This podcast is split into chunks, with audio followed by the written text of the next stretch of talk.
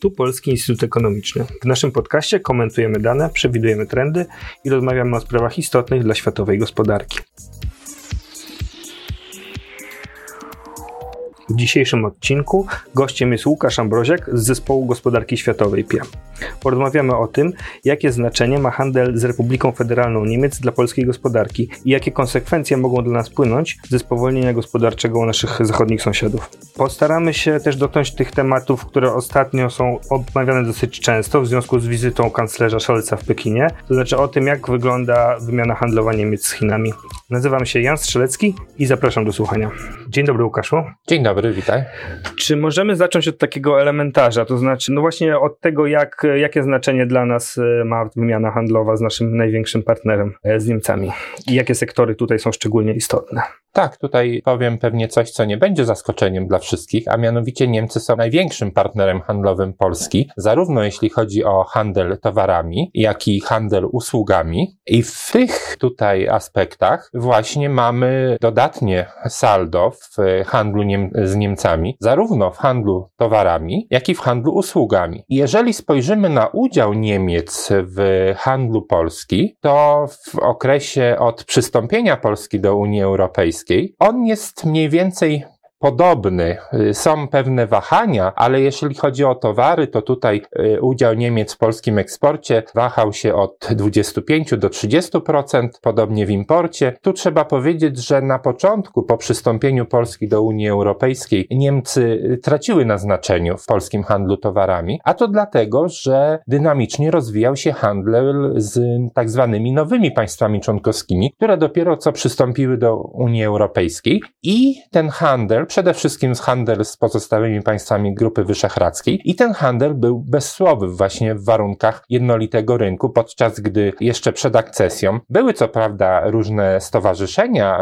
były różne umowy o wolnym handlu z tymi krajami regionu, ale nadal te pewne bariery istniały w handlu. Jeśli chodzi o usługi, to tutaj też e, powyżej 20% handlu, polskiego handlu, eksportu, importu, jeśli chodzi o usługi, właśnie odbywa się z Niemcami. A czy sprawdza sprawdzałeś jakoś, które, wiesz to pewnie, które grupy towarowe, które gałęzie e, są najistotniejsze dla tej naszej wymiany handlowej? E, jeśli spojrzymy na e, wymianę handlową z Niemcami, to tutaj istnieją pewne różnice, jeśli chodzi o eksport i o import, bo jeśli weźmiemy eksport, to tutaj blisko połowę całego polskiego eksportu na rynek niemiecki stanowią produkty przeznaczone na tak zwane zużycie pośrednie, czyli można powiedzieć, że to są produkty, które są wykorzystywane wykorzystywane przez niemieckie przedsiębiorstwa. Do produkcji dóbr, które potem trafiają na rynek niemiecki albo są eksportowane przez Niemcy. Ponad jedną trzecią stanowią tak zwane dobra konsumpcyjne, czyli już gotowe produkty przeznaczone dla konsumentów niemieckich. W tej grupie możemy wymienić przede wszystkim urządzenia elektryczne typu właśnie pralki, lodówki, właśnie ten sprzęt AGD,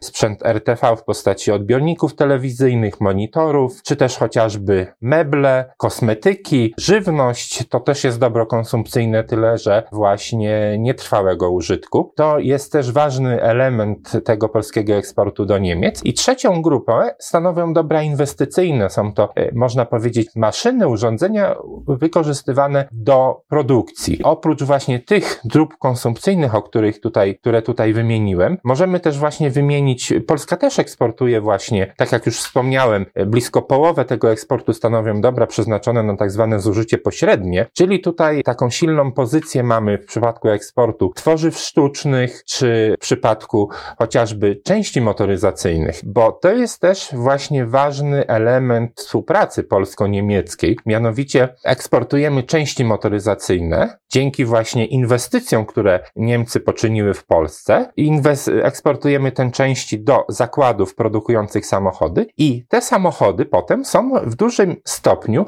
eksportowane przez Niemcy właśnie do innych krajów, do Unii Unii Europejskiej do Francji, ale też poza Unię, do Wielkiej Brytanii czy do e, Chin, Stanów Zjednoczonych. I tu wchodzimy już bardziej w sferę takich różnych korzyści wynikających z tego handlu. I właśnie to, co wspomniałem, że niemieckie, niemiecki eksport, można powiedzieć, jest nośnikiem polskiej wartości dodanej. To jest bardzo ważne właśnie dla współczesnej wymiany handlowej, bo pokazuje, że polskie firmy kooperują z niemieckimi firmami w ramach właśnie łańcuchu łańcuchów wartości i korzystają, można powiedzieć, polskie firmy korzystają jako poddostawcy różnych części do Niemiec i dzięki temu, że Niemcy mają silne marki samochodów, E, no bo nie da się tego, nie da się temu zaprzeczyć. Polska wartość dodana właśnie w postaci różnego rodzaju części, która składa się na te samochody, trafia także do innych krajów. Czy badałeś to, jaka część tego, co eksportujemy do Niemiec jest przeznaczona dla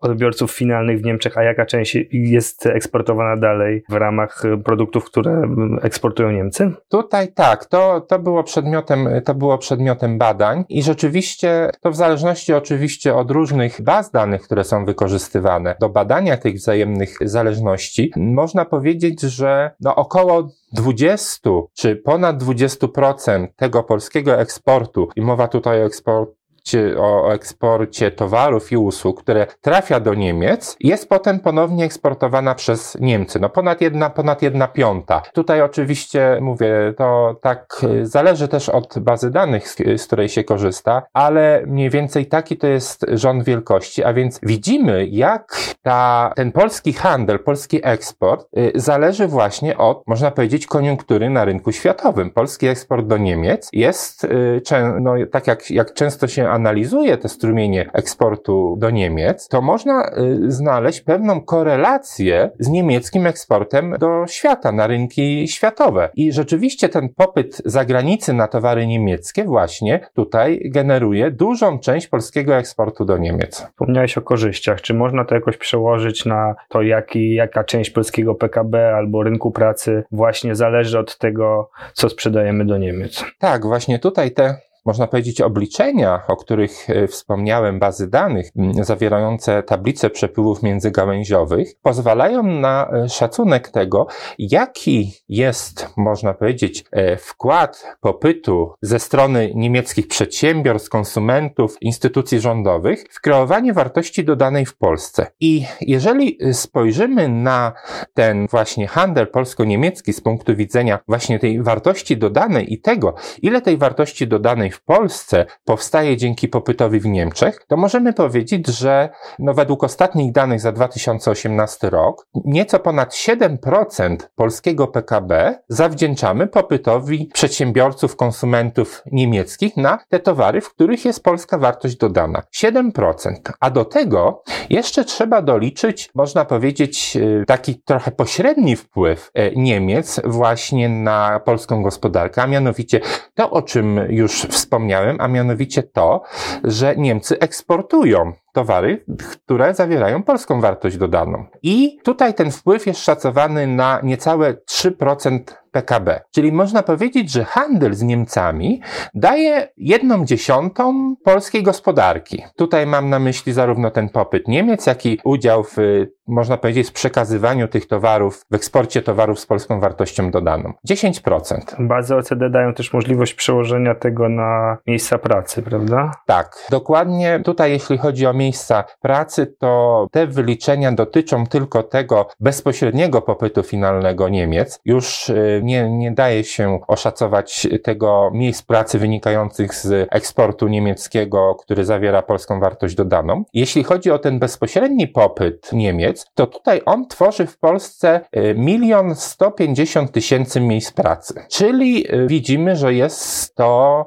no jak, jak olbrzymie znaczenie dla rynku pracy ma ten y, handel z Niemcami. I co więcej, od y, przystąpienia Polski do Unii Europejskiej ta liczba zwiększyła się o ponad 350 tysięcy. Także tutaj widzimy, jakie znaczenie. Znaczenie jest y, właśnie y, rynku niemieckiego dla tworzenia i wartości dodanej, i miejsc pracy w Polsce. I tu dochodzimy do takiego momentu, że zbliża się spowolnienie gospodarcze, czy, ma, czy mamy już do czynienia ze spowolnieniem gospodarczym i te wszystkie korzyści, o których sobie powiedzieliśmy, stają pod pewnym znakiem zapytania. Czy tu widzisz jakieś jakieś, e, jakieś zagrożenie, jak to może wpłynąć na naszą wymianę handlową i które sektory mogą ucierpieć najbardziej, no bo to przede wszystkim jest chyba ciekawe. Tutaj bez wątpienia spowolnienie gospodarcze, które w mniejszym bądź większym stopniu obserwujemy, jeśli chodzi o Niemcy, też ono już się e, zaznacza, poza tym no nie są korzystne prognozy dla Niemiec, które e, wskazują na no taką delikatną recesję w przyszłym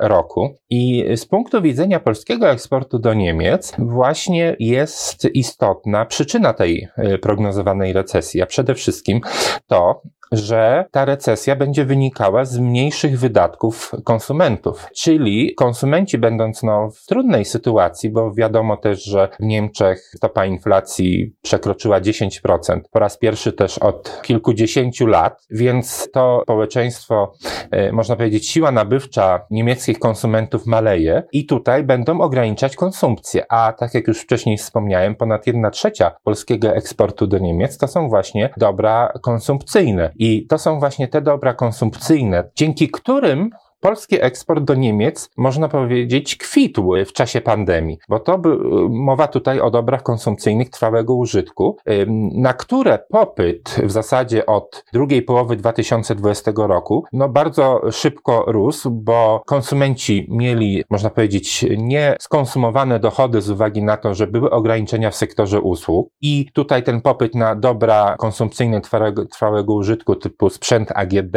meble, sprzęt RTV mocno mocno, mocno rósł. Teraz nie będziemy beneficjentem tego, bo ten popyt będzie no, stabilny, a i wydaje się, że może być, możemy tutaj mieć do czynienia ze spadkiem tego popytu na tego typu dobra, a one są właśnie ważnym elementem polskiego eksportu. Drugi kanał wpływu, mianowicie eksport tych części i tych dóbr przeznaczonych właśnie do produkcji, no to z jednej strony też on zależy trochę od tego popytu na rynku niemieckim, bo część dóbr, y, które jest wytwarzane, zostaje na tym rynku, ale duża część jest eksportowana i też właśnie, można powiedzieć, w zależności od tego, jak będzie wyglądać koniunktura światowa, to tutaj też możemy mówić o większym bądź mniejszym no, zagrożeniu dla polskiego eksportu. No taki może przykład podam związany właśnie z przemysłem motoryzacyjnym. Otóż patrząc na dane o przemyśle motoryzacyjnym, chociażby od lipca, sierpnia, widzimy pewne ożywienie w tym przemyśle, ale jest to ożywienie, które ma raczej charakter krótkotrwały, bo polega tylko w zasadzie na nadrobieniu tych, można powiedzieć, przestojów w przemyśle motoryzacyjnym, które wynikały z braku części i komponentów. I teraz w sytuacji, można powiedzieć, poprawy tej sytuacji logistycznej transportu, te części są dostępne, dlatego ta produkcja można trochę, można powiedzieć, no tak mocno przyspieszyła, aby zostały zrealizowane te zamówienia, które zostały złożone już nawet kilka miesięcy temu. Jeśli te zamówienia zostaną zrealizowane, prawdopodobnie mamy też, będziemy mieli do czynienia tutaj z kryzysem też branży motoryzacyjnej, bo trzeba powiedzieć, że no jednak samochody są takim e, dobrem konsumpcyjnym, na które popyt no mocno spada w okresach kryzysu kryzysu, co mieliśmy do czynienia chociażby tak w 2008 roku, czy podczas kryzysu zadłużeniowego, czy, czy chociażby nie sięgając daleko wiosną 2020 roku. Pewnie i tak jesteśmy tutaj w lepszej sytuacji niż nasi południowi sąsiedzi, którzy jeszcze bardziej wprzęgnięci są w te niemieckie łańcuchy wartości w sektorze motoryzacyjnym właśnie.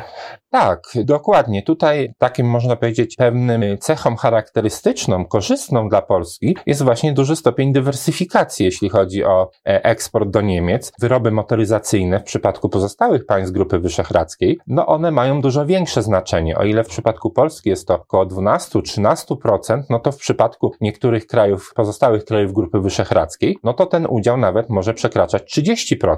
Więc tu myślę przede wszystkim o Słowacji, e, więc e, widzimy, że jeżeli rzeczywiście kryzys dotyka motoryzacji, to poważnie cierpią, cierpi eksport, handel z Niemcami tych krajów, ale też no, ma to oczywiście przełożenie na sytuację gospodarczą w tych krajach. Łukaszu, Niemcy oczywiście bardzo korzystają na jednolitym e, rynku unijnym jako wielki eksporter, ale jeżeli wziąć pod uwagę pojedyncze państwa, no to Chiny są tym największym partnerem handlowym, zwłaszcza na import e, do Niemiec. Czy mógłbyś porównać właśnie, no mówiliśmy o Polsce, o polsko-niemieckiej wymianie handlowej, y, jak to się ma do, do tych strumieni przepływ wymiany handlowej pomiędzy Niemcami a państwem środka? Nawet tuż przed naszą rozmową sprawdziłem najnowsze statystyki dotyczące właśnie handlu Niemiec z Chinami handlu Niemiec z Grupą Wyszehradzką i ile do, jak dotąd mówiło się o tym, że Grupa Wyszehradzka właśnie w rozumieniu tych czterech, y, czterech państw ma większe znaczenie w handlu Niemiec niż Chiny, o tyle dane za trzy kwartały tego roku wskazują, że to jednak, jeżeli chodzi o import Niemiec, Chiny miały większe znaczenie niż cała Grupa Wyszehradzka, bo jeśli spojrzymy na wartości bezwzględne, to wartość importu towarów z Chin w trzech kwartałach tego roku wyniosła 142 miliardy euro, natomiast z Grupy Wyszehradzkiej Niemcy sprowadziły towary o wartości 140 miliardów euro. Czyli widzimy, że Chiny wyraźnie no, przekroczyły, jak gdyby zwiększyły dostawy do Niemiec. Natomiast jeśli chodzi o niemiecki eksport, to tutaj niewątpliwie Grupa Wyszehradzka ma większe znaczenie niż Chiny, bo jest to około 10%, ponad 10%, natomiast Chiny mają około 6-7% udział w niemieckim eksporcie i ten udział Chin w niemieckim eksporcie obserwujemy pewien e, spadek. W porównaniu z 2020 rokiem, to te dane za trzy kwartały wskazują na spadek o jeden punkt procentowy, spadek udziału Chin. A jednocześnie, tak jak już tutaj wspomniałem, dynamicznie rośnie import z Chin. I to jest o tyle ciekawe, że e, no właśnie dużo się mówiło o tym, że powinniśmy uniezależniać się od Chin i powinniśmy tutaj starać się no, przenosić produkcję e, z Chin do innych krajów, czy to azjatyckich, czy wracać z produkcją do Europy. A jednak, można powiedzieć, coraz więcej Niemcy importują z Chin. Przykład tego roku, taki może wręcz ewidentny, związany z tym zwiększonym importem, to import takich produktów chemicznych jak laktamy, które mogą być używane zarówno do produkcji tworzyw sztucznych, jak i do produkcji antybiotyków w przemyśle farmaceutycznym. I o ile jeszcze w zeszłym roku wartość tego importu była, była kilkanaście milionów euro, o tyle przekroczył on w pierwszych trzech kwartałach tego roku 15 miliardów euro i o tyle można powiedzieć powiększył deficyt w handlu z Chinami, deficyt Niemiec w handlu z Chinami, który osiągnął blisko 62 miliardy euro po trzech kwartałach tego roku. Bardzo ciekawe, ciekawe będzie obserwować, jak ta dyskusja o uzależnieniu od Chin w Niemczech przebiega, bo widać, że jest tam dosyć wyraźny spór nawet wewnątrz rządu. A powiedz jeszcze króciutko na koniec, czy jeżeli by wygrała ta frakcja, która no, wbrew tym danym, o których ty mówisz, będzie decydować o zmniejszeniu niezależności importowej od Chin, to czy są jakieś takie sektory, gdzie Polska ma szansę zastępować Chiny? Powiem tak, że Chiny przede wszystkim dostarczają do Niemiec towary gotowe, towary konsumpcyjne trwałego użytku, bądź dostarczają też właśnie takie substancje, na przykład substancje farma farmaceutyczne do produkcji leków. I jeżeli chodzi o dobra konsumpcyjne typu telefony, czy monitory, czy jakiś inny sprzęt elektroniczny, no myślę, że tutaj mamy pewnie pewną szansę, żeby przejąć część tych, e, do, część tej produkcji i zastępować Chiny. Natomiast no, trzeba tutaj też zwrócić uwagę na to, że jednak produkcja tego typu wyrobów przede wszystkim e, jest umiejscowiona w krajach, gdzie są niskie koszty pracy. Polska nie jest już takim krajem. Chiny też już przestają być takim krajem. Więc tutaj trudno jest, trudno będzie mówić o tym, żeby, że możemy no, przejąć jakieś, jakieś strumienie handlu, bo jednak to, co dawało Chinom przewagę przez dobrych dwie, dobre dwie dekady od przystąpienia Chin do Światowej Organizacji Handlu, no to się po prostu wyczerpuje. Ale Polska też nie ma tego już, bo u nas wynagrodzenia też już są dużo, dużo wyższe i bardziej można powiedzieć, że pewna produkcja mogła być przeniesiona do innych krajów Unii, chociażby nie wiem, do Rumunii, czy do e, Bułgarii, czy chociażby jeszcze poza Unię, do, do, do Turcji. To jeżeli chodzi o dobra konsumpcyjne, jeżeli chodzi o na przykład tak zwane API, czyli te podstawowe substancje farmaceutyczne, no to raczej tutaj no nie jesteśmy w stanie zastąpić Chin i e, jak gdyby Niemcy nie są w stanie zmienić Chin na, na nasz kraj, bo jednak to jest no, zupełnie większa skala produkcji. Poza tym kwestie związane z wymogami środowiskowymi środowiskowymi na terenie Unii Europejskiej. Tych wymogów, nie wszystkie z tych wymogów muszą być przestrzegane w Chinach, co daje im pewne przewagi kosztowe, ale też właśnie przewagi kosztowe wynikające z tego, że nie muszą tak dbać o środowisko, jakby ta produkcja była na terenie Unii. Bardzo dziękuję. Gościem podcastu PIE był Łukasz Ambroziak. Dziękuję bardzo.